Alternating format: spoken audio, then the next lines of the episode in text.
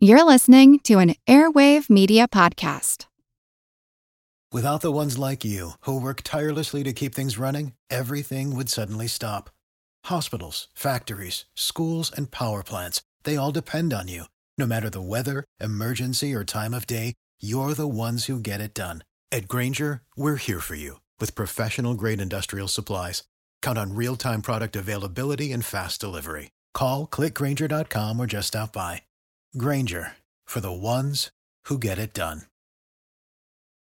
Say goodbye to your credit card rewards. Greedy corporate mega stores, led by Walmart and Target, are pushing for a law in Congress to take away your hard earned cash back and travel points to line their pockets. The Durbin Marshall credit card bill would enact harmful credit card routing mandates that would end credit card rewards as we know it. If you love your credit card rewards, tell your lawmakers hands off my rewards. Tell them to oppose the Durbin Marshall credit card bill. Warning If you or someone you know has been a victim of gun violence, you may be particularly troubled by the subject of this episode, but you may also be especially interested in its content.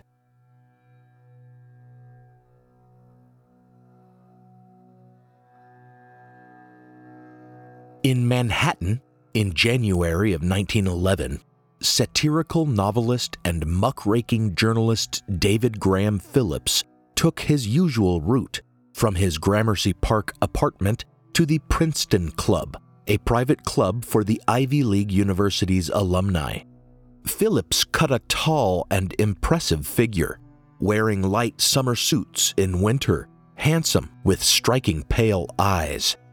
When he arrived at the club, a man he did not know approached him, lifted a handgun, and fired several bullets into Phillips, crying out, Here you go, before shooting himself in the head.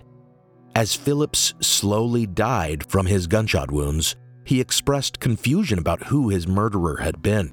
But police had little trouble determining the motive, remembering that Phillips had not long ago come to them about a series of threatening letters he'd received. His killer was Fitzhugh Goldsborough, the deranged son of a wealthy family, whom he believed Phillips was lampooning in his fiction, some of which satirized rich, entitled youth. The coroner who examined their corpses, who regularly corresponded with the press to offer them grisly statistics on New York deaths, afterward spearheaded a campaign against the easy acquisition and public carrying of concealable handguns, a campaign that was met with much public support. Just five months before the murder suicide outside the Princeton Club, a dock worker had shot popular New York Mayor William Gaynor in the neck. Gaynor had survived, but the incident had touched off a robust debate about whether mental illness or the media or our national culture had contributed to the crime. After the Phillips murder, the debate shifted to focus on the fact that a disgruntled and violent individual had been so easily able to acquire a gun and carry it to the marina where the mayor was waiting to board a steamship. The push for gun legislation in 1911 was further championed by a state senator named Timothy Sullivan, who framed the campaign as a solution to gang violence. The reign of terror of certain street gangs was very real to New Yorkers. Less than 10 years earlier, the Jewish American dominated Eastman gang of the Lower East Side had clashed with the Italian American dominated Five Points gang in a bloody shootout on Rivington and Allen streets. When police arrived, the two gangs turned their guns on the officers. The streets had been transformed into a war zone, and in the intervening years, the gang wars had continued. Senator Sullivan introduced gun control legislation in 1911 that instituted licensing for the possession of any firearm and left the decision of whether to issue a carry license up to the licensing authority, the police, who rarely granted the privilege of carrying firearms in public. This gun control law has been criticized as a way for Tammany Hall politician Timothy Sullivan, portrayed by his rivals and critics as a crime lord himself, to have his adversaries arrested by having firearms planted on them. Indeed, it's been said that some street toughs took to sewing their pockets shut so that police could not plant handguns on them. It has also been argued that police racially profiled members of immigrant communities when enforcing the law, which certainly seems to be the case. The first man imprisoned under the law was an Italian, and in an editorial after his conviction, the New York Times praised the judge for the one year sentence, saying it, quote, suitably impressed the minds of aliens in New York that the Sullivan Law forbids their bearing arms of any kind, end quote. While also, to their credit, asking, quote, would it not be well to get after the notorious characters who are not aliens, end quote, and conceding that, quote, frisking such persons is less common, perhaps, than it ought to be. Regardless of such ulterior motives or corrupt enforcement policies, though, the Sullivan Law shows us that there was a time before the rise of the powerful gun lobby that gun violence could be responded to with reasonable gun control legislation. While there is evidence that this law greatly reduced suicide rates, there is no evidence that it reduced New York homicides, and it certainly did not prevent Peyton Gendron from legally buying a Bushmaster XM15 assault rifle at a gun shop in Endicott, New York, and opening fire on the patrons of a Buffalo supermarket in the recent racially motivated massacre. I would argue, though, that it is difficult to quantify what heinous crimes by mentally ill individuals might have been prevented just because they were discouraged by the licensing process. But regardless, what the law shows us is that a hundred years ago, it was not portrayed as un American to consider gun control legislation in order to reduce gun violence. But as I sat down to write this, it was in the news that the conservative activist justices packed onto our Supreme Court, who also just overturned established precedent in order to reduce civil liberties and rescind reproductive rights, have also ruled this New York gun control legislation unconstitutional.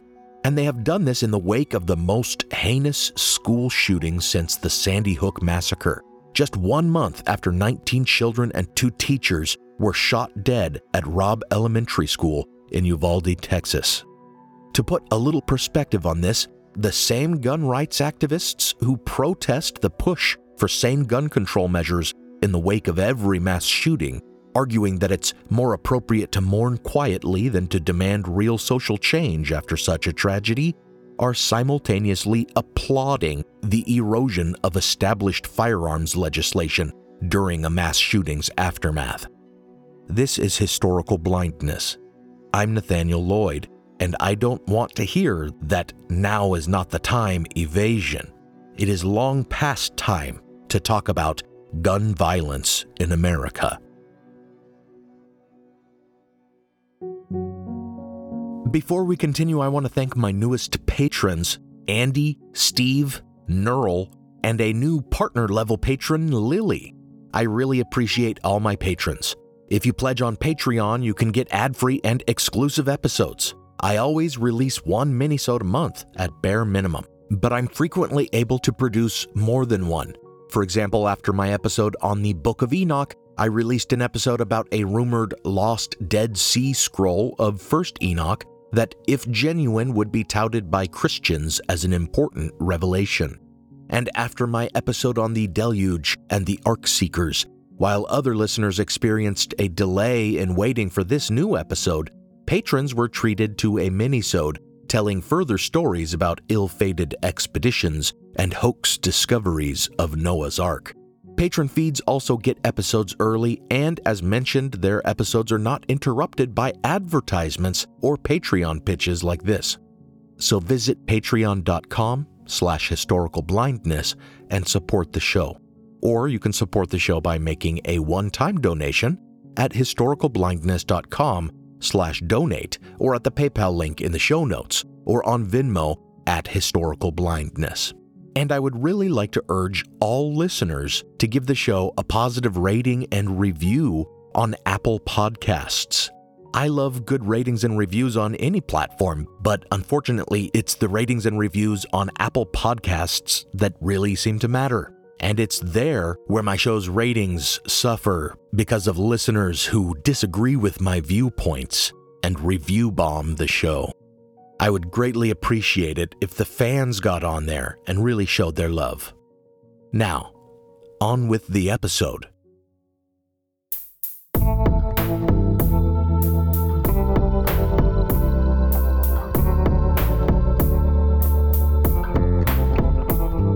Welcome to Historical Blindness. Whenever a gun rights proponent tells you that it's not appropriate to discuss change or legislation in the wake of some gun violence, they are displaying a clear blindness to history. In modern America, that is the only time when significant gun control legislation has ever been passed. And it used to be that the National Rifle Association supported such legislation and even helped draft it. Among these reactive gun control measures were the 1934 National Firearms Act and the Federal Firearms Act of 1938. These measures were enacted in direct response to gangland gun violence in the Prohibition era and mass murders, such as the St. Valentine's Day Massacre of 1929, when seven Irish gangsters were stood against a garage wall and gunned down. The more direct impetus, though, was the attempt of a lone gunman on Franklin D. Roosevelt's life in Miami in 1933 when he was president elect. The attempt failed, though the mayor of Miami was killed in the hail of bullets fired from the assassin. Recently, a conspiracy theory emerged that the assassin was working for the mafia and that the mayor was his true target, but at the time, the fact that a lone fanatic with a revolver bought from a pawn shop could come so close to ending his life put a fire under Roosevelt to push for gun control legislation. At first, the National Firearms Act was intended to require the registration and prohibitive taxation of all firearms, including handguns like the one that had nearly killed Roosevelt. But in the end, it ended up only focusing on quote unquote gangster weapons, including machine guns and short barreled shotguns and rifles. The later Firearms Act of 1938 made licensing a further requirement of gun sellers and prohibited the sale of firearms to certain persons, such as felons. The NRA again supported these measures. They were, after all, founded as a sporting and marksmanship club focused on promoting gun safety. In fact, the year after the 1938 legislation was passed, the president of the NRA, Karl Frederick, stated, quote, I have never believed in the general practice of carrying weapons. I do not believe in the general promiscuous toting of guns. I think it should be sharply restricted and only under licenses. End quote. 30 years later, in the wake of the assassination of John F. Kennedy, after learning that Lee Harvey Oswald had acquired the murder weapon through the mail on the cheap with an NRA coupon, the NRA agreed that the mail order sale of guns must be prohibited. And again, after the further assassinations of Robert F. Kennedy and Martin Luther King Jr., the NRA was very involved with the drafting of the Gun Control Act of 1968, which replaced and updated the two existing firearms acts introducing serial numbers, a minimum age for gun ownership, a restriction on sales across state lines, and the prohibition of sales to known drug addicts and the mentally ill. What those without historical blindness must see is that there is a long history of passing gun control measures in response to acts of gun violence, and that the NRA used to champion the gun control legislation that today they call unconstitutional.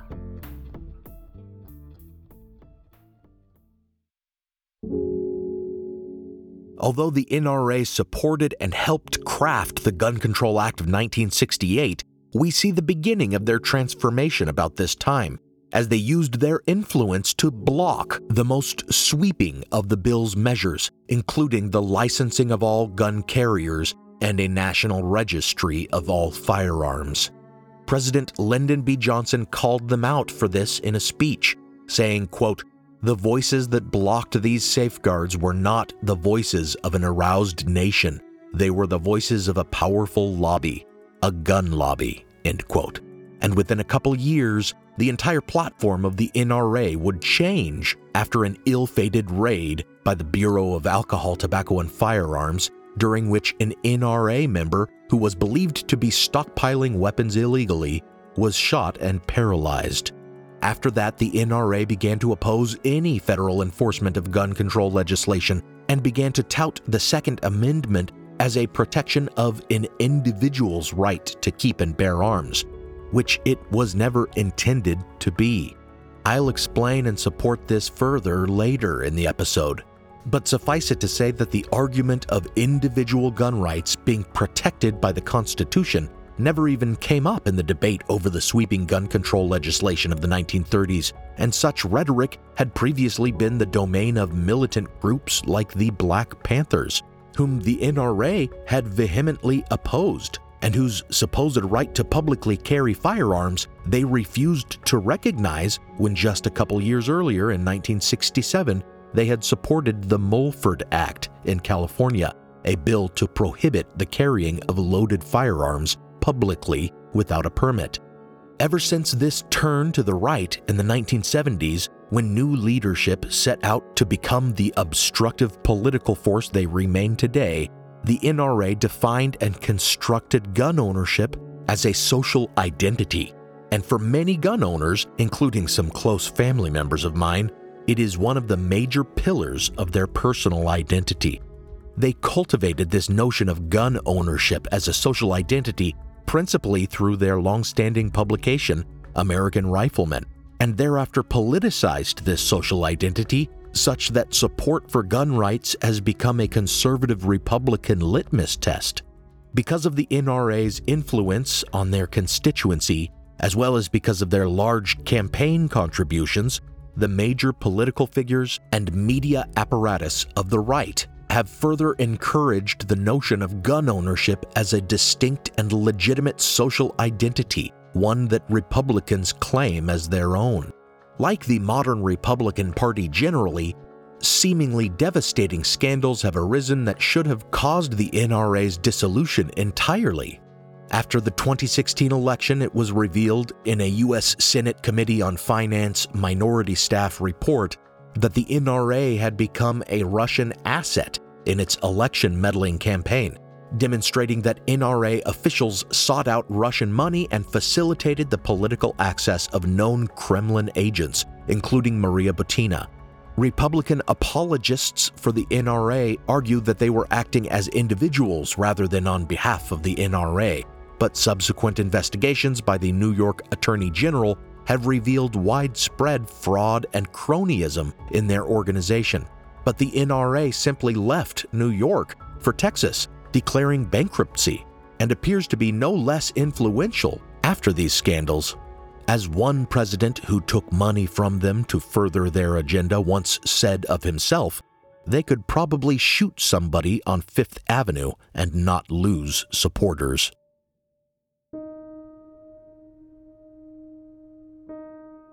Despite the growing power of the NRA to kibosh any gun control legislation, they have been unable to stop certain major gun control legislation, especially when it is enacted on a wave of outrage after an infamous act of gun violence. Early on, they even found themselves at odds with their Republican allies. After he was shot by John Hinckley Jr. in 1981, Ronald Reagan supported the Brady Handgun Violence Prevention Act, more commonly known as the Brady Bill, which mandated background checks and a waiting period. I want to tell all of you here today something that I'm not sure you know. You do know that I'm a member of the NRA, and my position on the right to bear arms is well known. But I want you to know something else and I'm going to say it in clear, unmistakable language.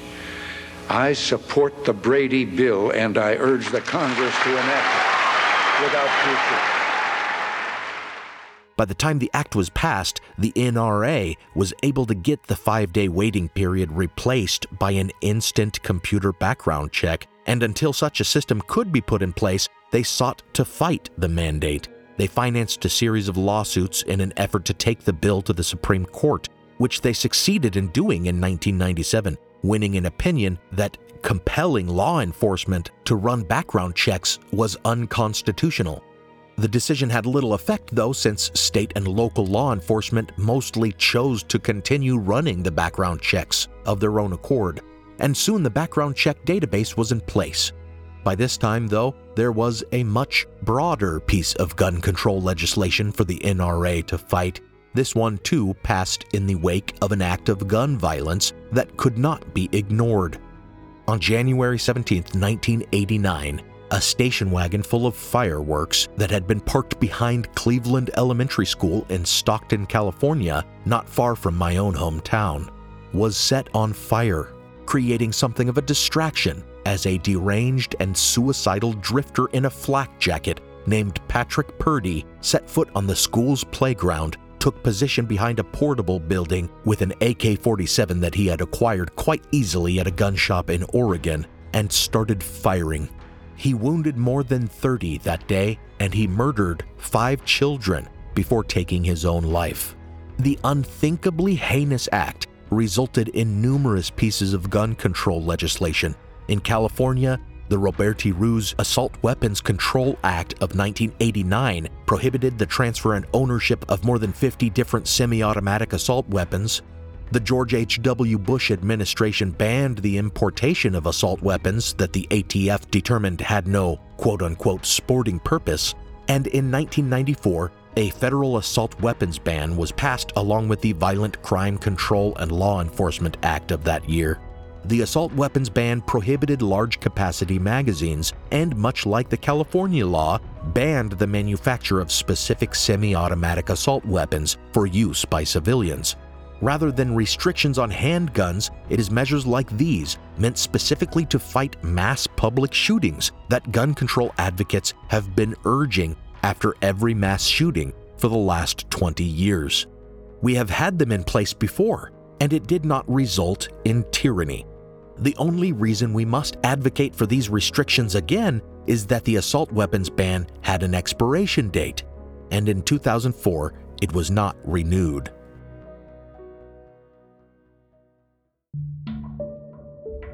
Let us look further at the 10 years 1994 to 2004 when the federal assault weapons ban was in place.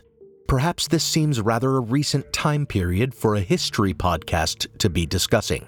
But since gun rights proponents act like banning assault weapons would spell out certain doom for our democracy, it seems memories are so short that we must remind many that less than 20 years ago we had such a federal law and it wasn't the end of the world. In fact, it appears to have had a measurable effect on gun violence. The entire rationale behind the ban was that violent incidents involving assault weapons and high capacity magazines typically involve more shots, more victims, and more wounds, and statistics support this assertion. Rather ridiculously, assault weapon apologists argue that the recoil of these weapons means worse aim, and thus we cannot assume assault weapons are better able to strike more people. If that were the case, of course, it just makes them even more useless for sport or home defense, rendering them suitable only for spraying rounds into crowds. In other words, it just proves they are unsuitable for civilian use and especially dangerous in the hands of a mass murderer. Critics of the assault weapons ban also claim it had little to no effect on crime, but the hard data disputes this. According to a 2001 study of the impacts of the ban in the Journal of Quantitative Criminology, not only did criminal use of assault weapons decline in the years after the passage of the assault weapons ban, but gun murders generally declined around 10%. Critics contend there's no proof of causation, that this reduction in gun homicides may have been due to other factors or the cyclical nature of crime stats. But since the ban's expiration, the share of crimes involving high capacity semi automatics has increased from 33% to 112%, according to a 2018 study in the Journal of Urban Health. Still, mass shootings continued to occur during the years of the ban including one of the worst school shootings in our history, the Columbine High School Massacre of 1999, whose perpetrators used weapons that remained unbanned, including a variant of the banned semi automatic Tech 9 pistol that because of its slightly different name, the Tech DC 9 remained legal. Rather than proving that the 1994 assault weapons ban was pointless, though, this instead proves that it was, if flawed, still working. And rather than abandoning it, such a ban should be improved and such loopholes closed. Looking closely at data on mass shootings collected by Mother Jones, we can see that 18 mass public shootings occurred during the decade before the ban, while 15 mass shootings occurred during the ban. The difference between these decades may not appear striking, but let's look at the decades since the ban's expiration. During the 10 years after its expiration, mass public shootings more than doubled to 36, including the devastating Virginia Tech and Sandy Hook massacres. And in the following eight years up to today, 61 mass shootings have occurred, and actually more since Mother Jones's data ceases in mid June and these horrific crimes seem to be perpetrated weekly at this point. In fact, as I'm editing this episode, I'm compelled to record this insert to acknowledge that on Independence Day, a shooter in Highland Park, Illinois, injured 47 and killed 7 by firing at parade goers with a high powered rifle from a nearby rooftop. During the aftermath, a Republican state senator urged everyone to move on.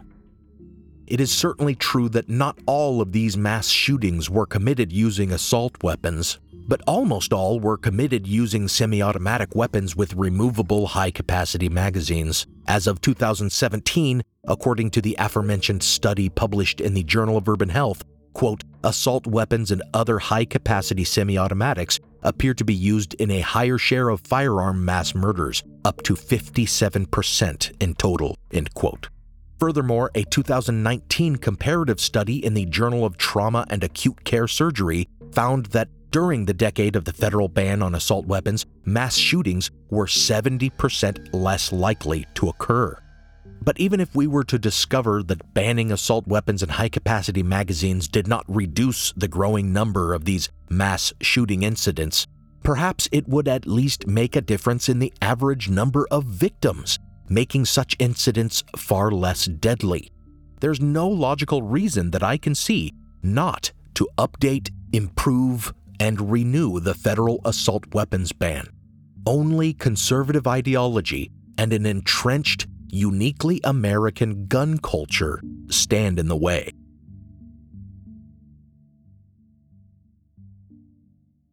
Now for a brief intermission.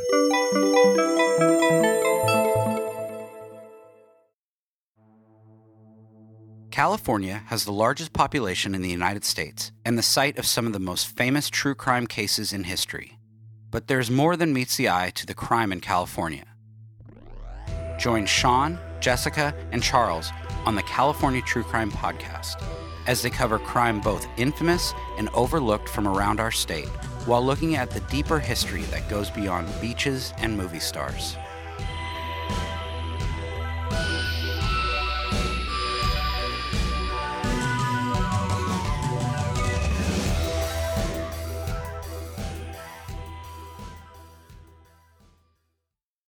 Without the ones like you, who work tirelessly to keep things running, everything would suddenly stop. Hospitals, factories, schools, and power plants, they all depend on you. No matter the weather, emergency, or time of day, you're the ones who get it done. At Grainger, we're here for you with professional grade industrial supplies. Count on real time product availability and fast delivery. Call clickgrainger.com or just stop by. Grainger for the ones who get it done. Say goodbye to your credit card rewards. Greedy corporate mega stores, led by Walmart and Target, are pushing for a law in Congress to take away your hard earned cash back and travel points to line their pockets. The Durbin Marshall credit card bill would enact harmful credit card routing mandates that would end credit card rewards as we know it. If you love your credit card rewards, tell your lawmakers hands off my rewards. Tell them to oppose the Durbin Marshall credit card bill. Some of us love history. Others used to or never did because history was presented as nothing but the rote memorization of names, dates, and facts. Basically, the story got left out, and that made history kind of suck. My name is Greg Jackson.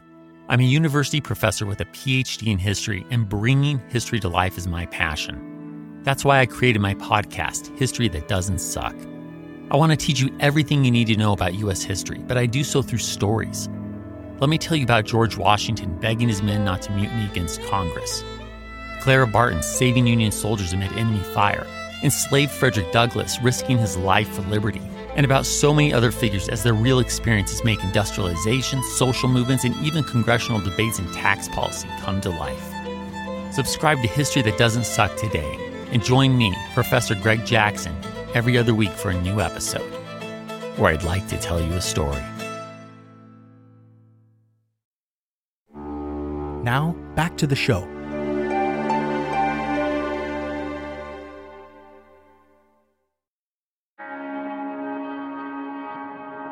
What makes America different from other Western democracies and other nations generally that we have developed this deep rooted gun culture? Make no mistake, we are different.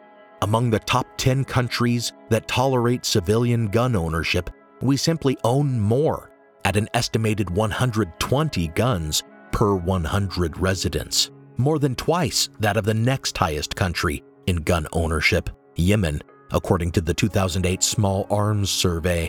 When we look at gun murders as a percentage of all homicides in 2020, as reported by the BBC, it appears one is far more likely to be shot to death in America than in any other democracy of comparable size. In the UK, gun homicides made up only 4% of gun related killings. Unsurprisingly, considering the UK's ban on military style weapons and handguns, in Australia, which passed sweeping gun control legislation after a series of mass shootings in the 80s and 90s, gun murders stood at only 13% of 2020 murders.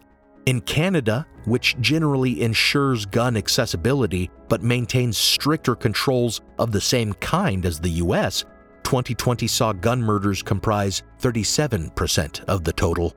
But here, in the good old US of A, a whopping 79% of murders were gun related, and probably because of our spotty and lax laws and the sheer number of guns in hands here, 73% of all mass shootings worldwide between 1998 and 2019 occurred here in America, as determined by a study in the International Journal of Comparative and Applied Criminal Justice. Our reluctance to address this problem with strong legislation is also pretty unique. Take New Zealand's response to the 2019 mosque shootings in Christchurch as an example. Within a month, the government had passed legislation banning semi automatics and magazines. And within a few more months, they created a national firearms register and tightened restrictions on gun licensing. Their quick action to address the problem should make Americans feel ashamed of our own government response. We may be tempted to blame the NRA for this gun culture entirely, but that would be inaccurate. The connection between Americans and guns stretches back a long time before the NRA was ever formed in 1871 as a marksmanship club.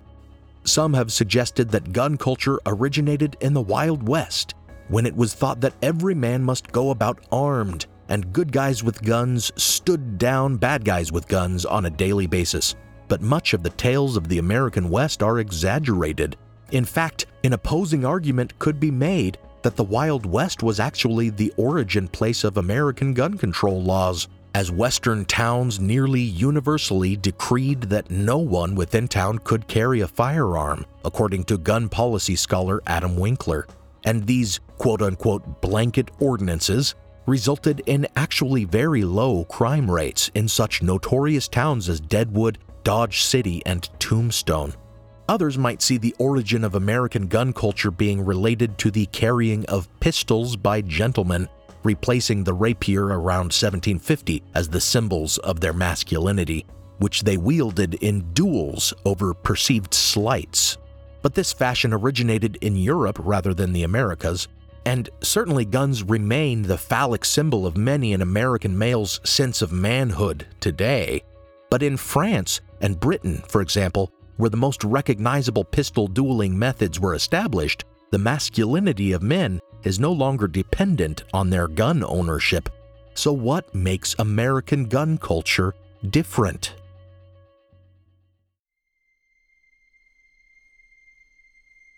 Americans' love affair with deadly weapons can be traced all the way back to our independence, and even earlier.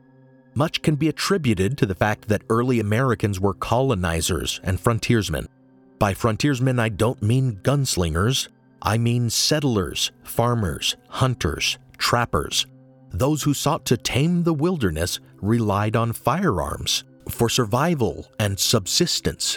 Wild game was a major part of their diet, and occasionally they had need of a firearm for defense against not only some human aggressor, but a dangerous wild predator. Farmers too relied on varmint guns to dispatch vermin that threatened their crops and predators that threatened their livestock. During the many conflicts and skirmishes that can loosely be called part of the American Indian Wars, the average settler's firearms were used to maintain possession of land they had taken in their encroachments on Native American territories, viewing themselves as acting in self defense against marauding savages. Therefore, it was not uncommon for young boys to be given rifles as a symbol of their passage into manhood. The frontier and its dangers are long gone now, though, and have been for more than a hundred years. And other nations that began in recent history as a colonial settlement of wilderness, such as Australia, have proven better able to put down the wild gun culture that helped them tame their frontiers. No, America remains different, and this difference can be attributed to our founding fathers' insistence that a right to bear arms is a God given, inalienable human right, a right not recognized by any other Western democracy. How did gun ownership come to be viewed as a human right here and nowhere else? It all boils down to the politics of the American Revolution. In colonial America, English Whiggery was a popular political force, and the radical Whigs' distaste for militarism contributed to revolutionary sentiment in America.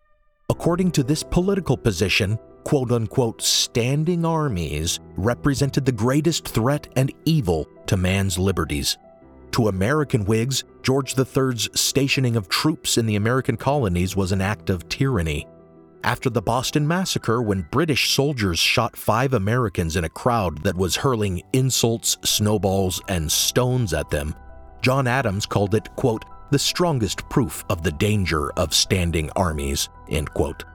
This Whiggish aversion to standing armies, or to George III's army in particular, is further reflected in the Declaration of Independence, which bemoans the fact that the king, quote, has kept among us in times of peace standing armies without the consent of our legislatures, end quote, and can be seen to have still been on the minds of legislators years after the ratification of our Constitution, when they amended the Constitution to prohibit the quartering of soldiers in civilian houses to radical English Whigs and American Whigs, or Patriots as they're sometimes called, the solution to the evils of standing armies was a well armed citizen militia, members of which could be trusted to act according to civic virtue. George Washington himself saw the folly of this early on, as he found the citizen militiamen under his command, quote, incapable of making or sustaining a serious attack, end quote. A historical myth has been perpetuated that America's independence was won by the heroism of armed citizens, but in truth, militia troops performed quite poorly compared to Washington's Continental Army. And after the Revolution, in their effort to bolster their citizen militia, our founding fathers endorsed gun laws that today would probably chafe even the most dyed in wool gun rights advocates. A 1792 law required all eligible men to buy a gun report for muster, and register their weapons with the federal government.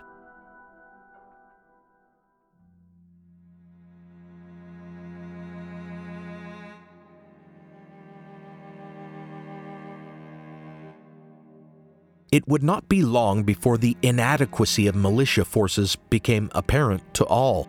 In the War of 1812, when undisciplined militiamen embarrassed the country in failed stands against British troops, it became clear we needed to expand our own standing armies and could not rely on a militia. but by that time the Constitution had already been amended with the Second Amendment, which states, quote, a well regulated militia being necessary to the security of a free state, the right of the people to keep and bear arms shall not be infringed.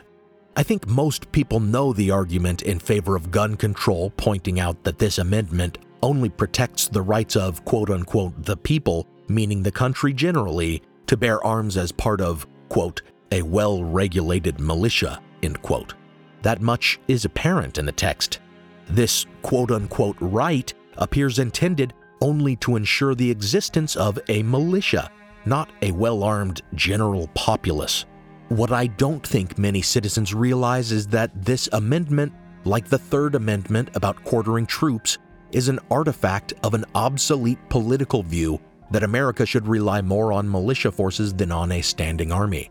The fact that the US promptly course corrected after the War of 1812 and now has one of the largest militaries and arguably the best equipped military in the world means this amendment is logically obsolete and should be subject to repeal and replacement.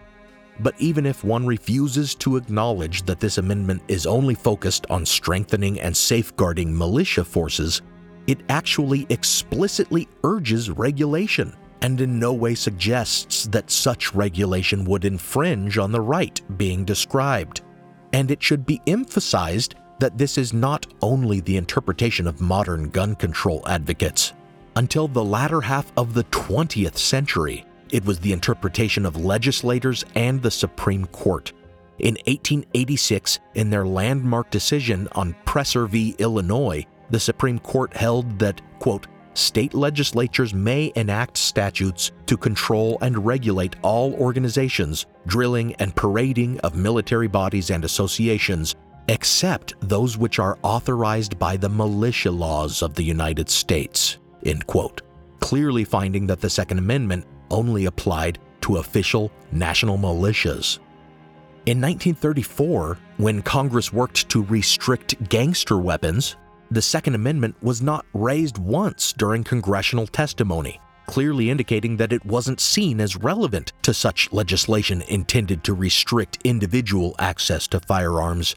And in 1939, when the law was finally challenged under the Second Amendment in the case of the United States v. Miller, the Supreme Court again ruled that the Firearm Act's restriction of certain guns was entirely constitutional, in that its provisions did not have any, quote, reasonable relationship to the prevention, preservation, or efficiency of a well regulated militia. End quote. So there was strong judicial precedent here for the interpretation that the Second Amendment is not even about the individual rights of gun owners and therefore has no bearing on either state or federal gun control legislation.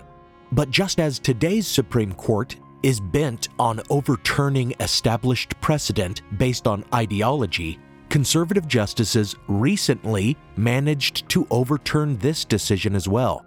In the 2008 case of District of Columbia v. Heller, the Supreme Court decided in favor of the interpretation that the amendment protects an individual's gun ownership rights, independent of militia affiliation.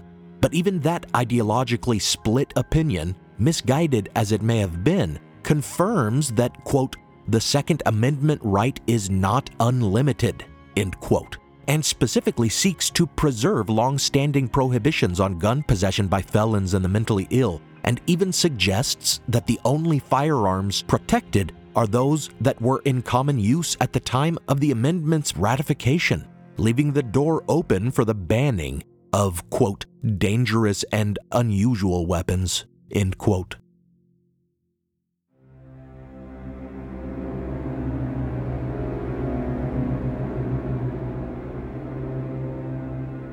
Rather than really contend with this argument about the true intention and purpose of the Second Amendment, though, gun rights activists employ fallacious arguments to present gun control as itself an evil. They will claim, rather absurdly, that the problems of gun violence can only be resolved with more guns, using the quote unquote good guy with a gun argument that if only more people were packing in any given gun crime situation, then criminals could be better stopped before they commit their acts of violence. According to this logic, an increase in unregulated exchanges of gunfire between civilians is viewed as a best case scenario and a solution to violent crime. And a society in which firearms have become as common as cell phones is dreamed of as the safest of societies, despite the obvious additional increase in suicides and lethal gun accidents that such a society would inevitably see. Really clever sophists will even twist history to make gun control laws look evil. These twistorians, if you will, point out that the first gun control laws were racist, disarming slaves and free blacks in order to enforce white supremacy. There is truth to this argument, which makes it rather insidious. Think of my episodes on the Wilmington insurrection, when white supremacists acted to prevent black citizens from arming themselves against the violence that they were openly planning. The South and even some northern states had always disallowed gun ownership among slaves and free blacks for the obvious reason that they feared rebellion. And following the Civil War, many southern states adopted black codes that continued denying firearms to black citizens. Enforcing this disarmament were armed white posses called regulators who ran roughshod through black communities. Some of these went about their marauding masked and called themselves the Ku Klux Klan. In fact, in the 1860s, legislation like the Freedmen's Bureau Act and the first Civil Rights Acts, as well as the 14th Amendment, were indeed intended, at least in part, to guarantee freedmen the same rights to bear arms in self defense that their white oppressors enjoyed. Yet still, Southern states remained intent on disarming black communities under Jim Crow.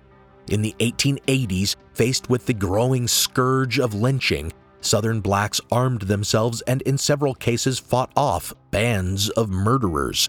Through the end of the 19th century and the early 20th century, black communities continued their tradition of arming themselves to fight back during race massacres, like those in Colfax, Louisiana, Wilmington, North Carolina, and Tulsa, Oklahoma.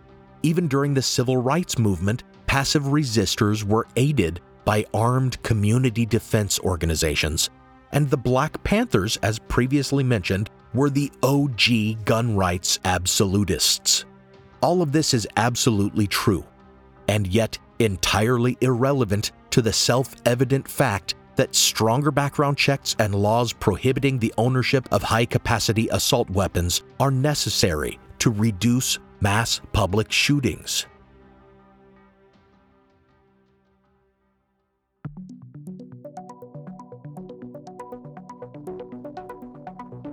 While statistics on gun ownership are lacking without instituting a comprehensive national system of gun registration, according to Pew Research Center, as of 2017, white men are twice as likely to report owning a gun as non white men. And I'm willing to go out on a limb and predict, in the absence of firm data on the subject, that it's white men by far who possess high capacity assault rifles, of the sort that most gun control advocates today want to ban in order to reduce mass public shootings. However, black Americans far more commonly report having been shot or threatened with a gun compared to white Americans. The simple fact that today gun violence disproportionately affects black Americans, making them 10 times more likely to die by gun homicide and making their children 14 times more likely to be shot and killed, according to the Brady Campaign to Prevent Gun Violence, makes it clear that any reduction in gun violence achieved through stronger gun control legislation will logically save black American lives. Let us not forget that many recent mass shootings, like the recent massacre in Buffalo, the 2021 shooting in Winthrop, Massachusetts, the 2019 shooting at a Walmart in El Paso, as well as the Dayton, Ohio Entertainment District shooting literally hours later, the 2015 shooting at Mother Emanuel Church in Charleston, and the 1999 Independence Day weekend spree killings across the Midwest were committed by white supremacists as hate crimes against one race group or another. Times change, gun rights used to be a racial justice issue but now gun control is. Gun rights proponents who raise the issue of the racist origins of gun control either haven't thought out their argument or are deflecting with a bad faith argument. No legislation to disarm some races and not others is proposed by advocates of stricter gun control, nor would any such legislation ever be passed as long as the 14th Amendment remains in place. So, if these gun rights advocates are worried about inequality before the law and selective enforcement, about gun laws disarming minorities unfairly because of discriminatory implementation by authorities, then they are essentially acknowledging the existence of systemic racism, which, at the risk of stereotyping, a lot of these guys don't really want to do, as fixing that would mean restructuring society, especially when it comes to the justice system and urban planning. We don't fight systemic racism by refusing to pass necessary laws for fear they will be inequitably imposed. Rather, we fight it by exposing and correcting the inequities themselves.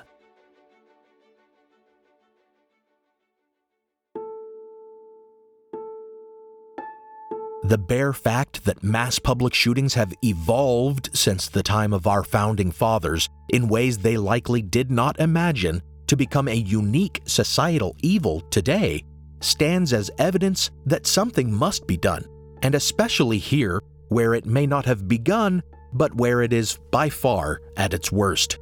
The first mass shooting, as we might define it today, occurred in Hyderabad, in what is now Pakistan, in 1878 when an Iranian infantryman murdered his lover for her infidelity and then went on a shooting spree. However, the United States, shamefully, may be the origin of the mass school shooting. Some point to a massacre at a school during Pontiac's War in 1764 as the first, but I would count that as a raid perpetrated by a band of Delaware during a time of war. Rather, the first genuine school shootings in U.S. history, according to our more modern understanding of such acts, occurred back to back in 1891 when one man attended a school exhibition in Liberty, Mississippi and fired his shotgun into a crowd of students and teachers, and another man, only 12 days later, entered a parochial school in Newburgh, New York, and fired his shotgun at students on a playground. But it was not until the mid 20th century 150 years after the ratification of the Bill of Rights, that the true horror of mass public shootings began to reveal itself when Howard Unruh, a disturbed veteran, took his quote unquote walk of death in 1949, strolling through his neighborhood and shooting 13 men, women, and children dead. The 1960s saw such mass shootings evolve to sniper attacks when a California teen injured 10 and killed 3 by taking pot shots at vehicles on the highway with his father's rifle before killing himself, and when a Marine sharpshooter perched in the University of Texas clock tower managed to murder 15 people and wound 31 others before being killed by authorities. After a spate of mass shootings by deranged postal workers in the 1980s and 90s, as well as since, the narrative around mass shootings was focused for a time on workplace shootings, and the term quote unquote going postal was coined, referring to being driven to violence by anger and frustration related to one's occupation. But today, mass public shootings have become so common and have evolved with the weapons being used to become so much deadlier that the old terms spree killing, postal killing, workplace shooting, sniper attack, and even mass murder seem inadequate, either too narrow or too vague to really describe the problem. Mass public shootings are a national dilemma that the Founding Fathers could not have anticipated. To use a frequently raised but I think apt analogy, the problem can be likened to automobile deaths. Because of the unsafe and sometimes reckless use of a technology that was not around at the framing of our Constitution or the ratification of our Bill of Rights, annual deaths in motor vehicle accidents were exceedingly high for a long time.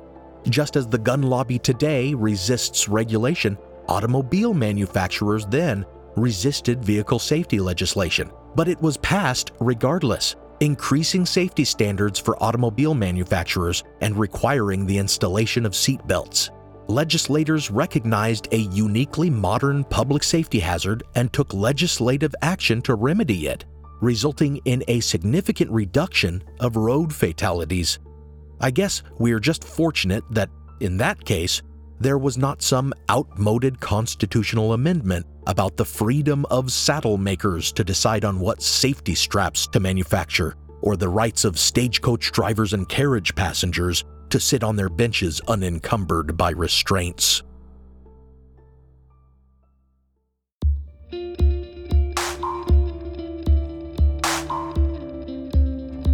To clarify my position, I'm not urging total civilian disarmament.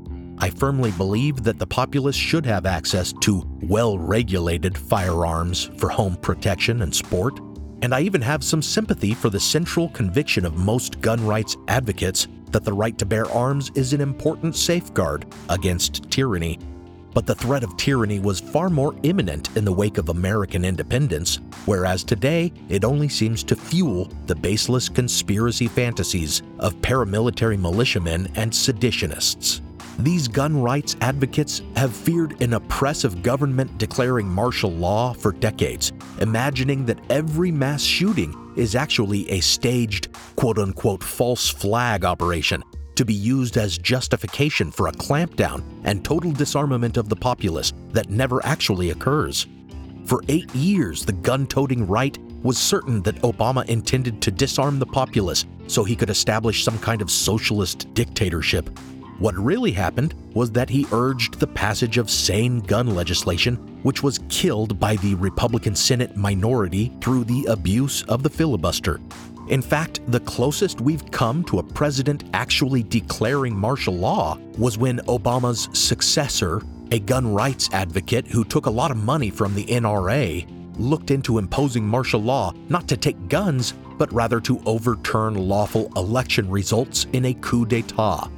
The hypocrisy of gun rights advocates who fear an oppressive government turning around and supporting a literal attempt to overthrow our government is profound, as is the hypocrisy of our conservative packed activist Supreme Court bench, who defend the authority of state governments to interfere with women's bodily autonomy, but deny the authority of a state government to regulate firearms.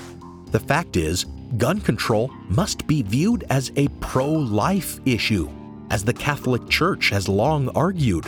Those who believe themselves the moral champions of life need to start advocating for the protection of it after birth. The fact that we as a country did not come together to protect our children from mass shooting after Sandy Hook, and that now, after the recurrent horror that occurred at Uvalde, many continue to resist, is a national shame and it will only get worse if we don't wake up and smell the blood of our children.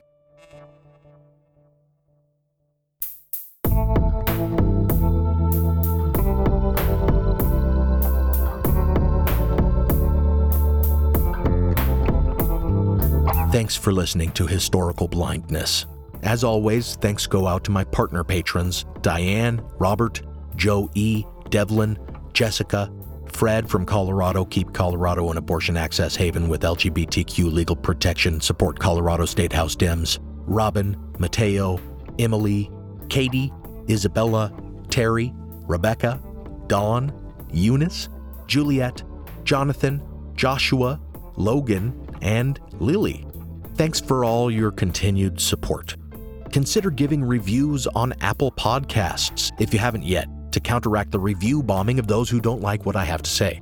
For all but my newest patrons, I have finally caught up with shipping signed copies of my book, and if you haven't gotten one yet, it should be on the way. Check your Patreon inbox. Some music on this episode is copyright Alex Kish. Visit alexkishmusic.com and contact him to get compositions for your own projects. Additional music from Kai Engel and from Kevin MacLeod and from Jesse Gallagher licensed under a Creative Commons Attribution license. Check out the show notes for a list of the tracks used. Support the show by pledging on Patreon or on PayPal or Venmo. Find links in the show notes.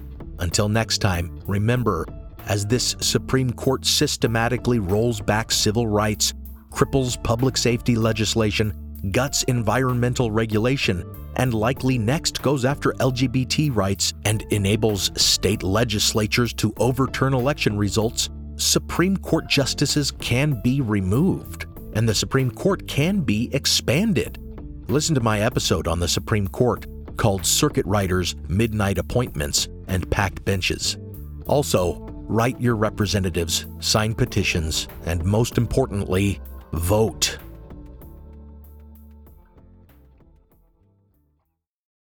Without the ones like you, who work tirelessly to keep things running, everything would suddenly stop. Hospitals, factories, schools, and power plants, they all depend on you. No matter the weather, emergency, or time of day, you're the ones who get it done. At Grainger, we're here for you with professional grade industrial supplies. Count on real time product availability and fast delivery. Call clickgrainger.com or just stop by. Grainger for the ones who get it done. Say goodbye to your credit card rewards. Greedy corporate mega stores, led by Walmart and Target, are pushing for a law in Congress to take away your hard earned cash back and travel points to line their pockets. The Durbin Marshall credit card bill would enact harmful credit card routing mandates that would end credit card rewards as we know it. If you love your credit card rewards, tell your lawmakers hands off my rewards. Tell them to oppose the Durbin Marshall credit card bill.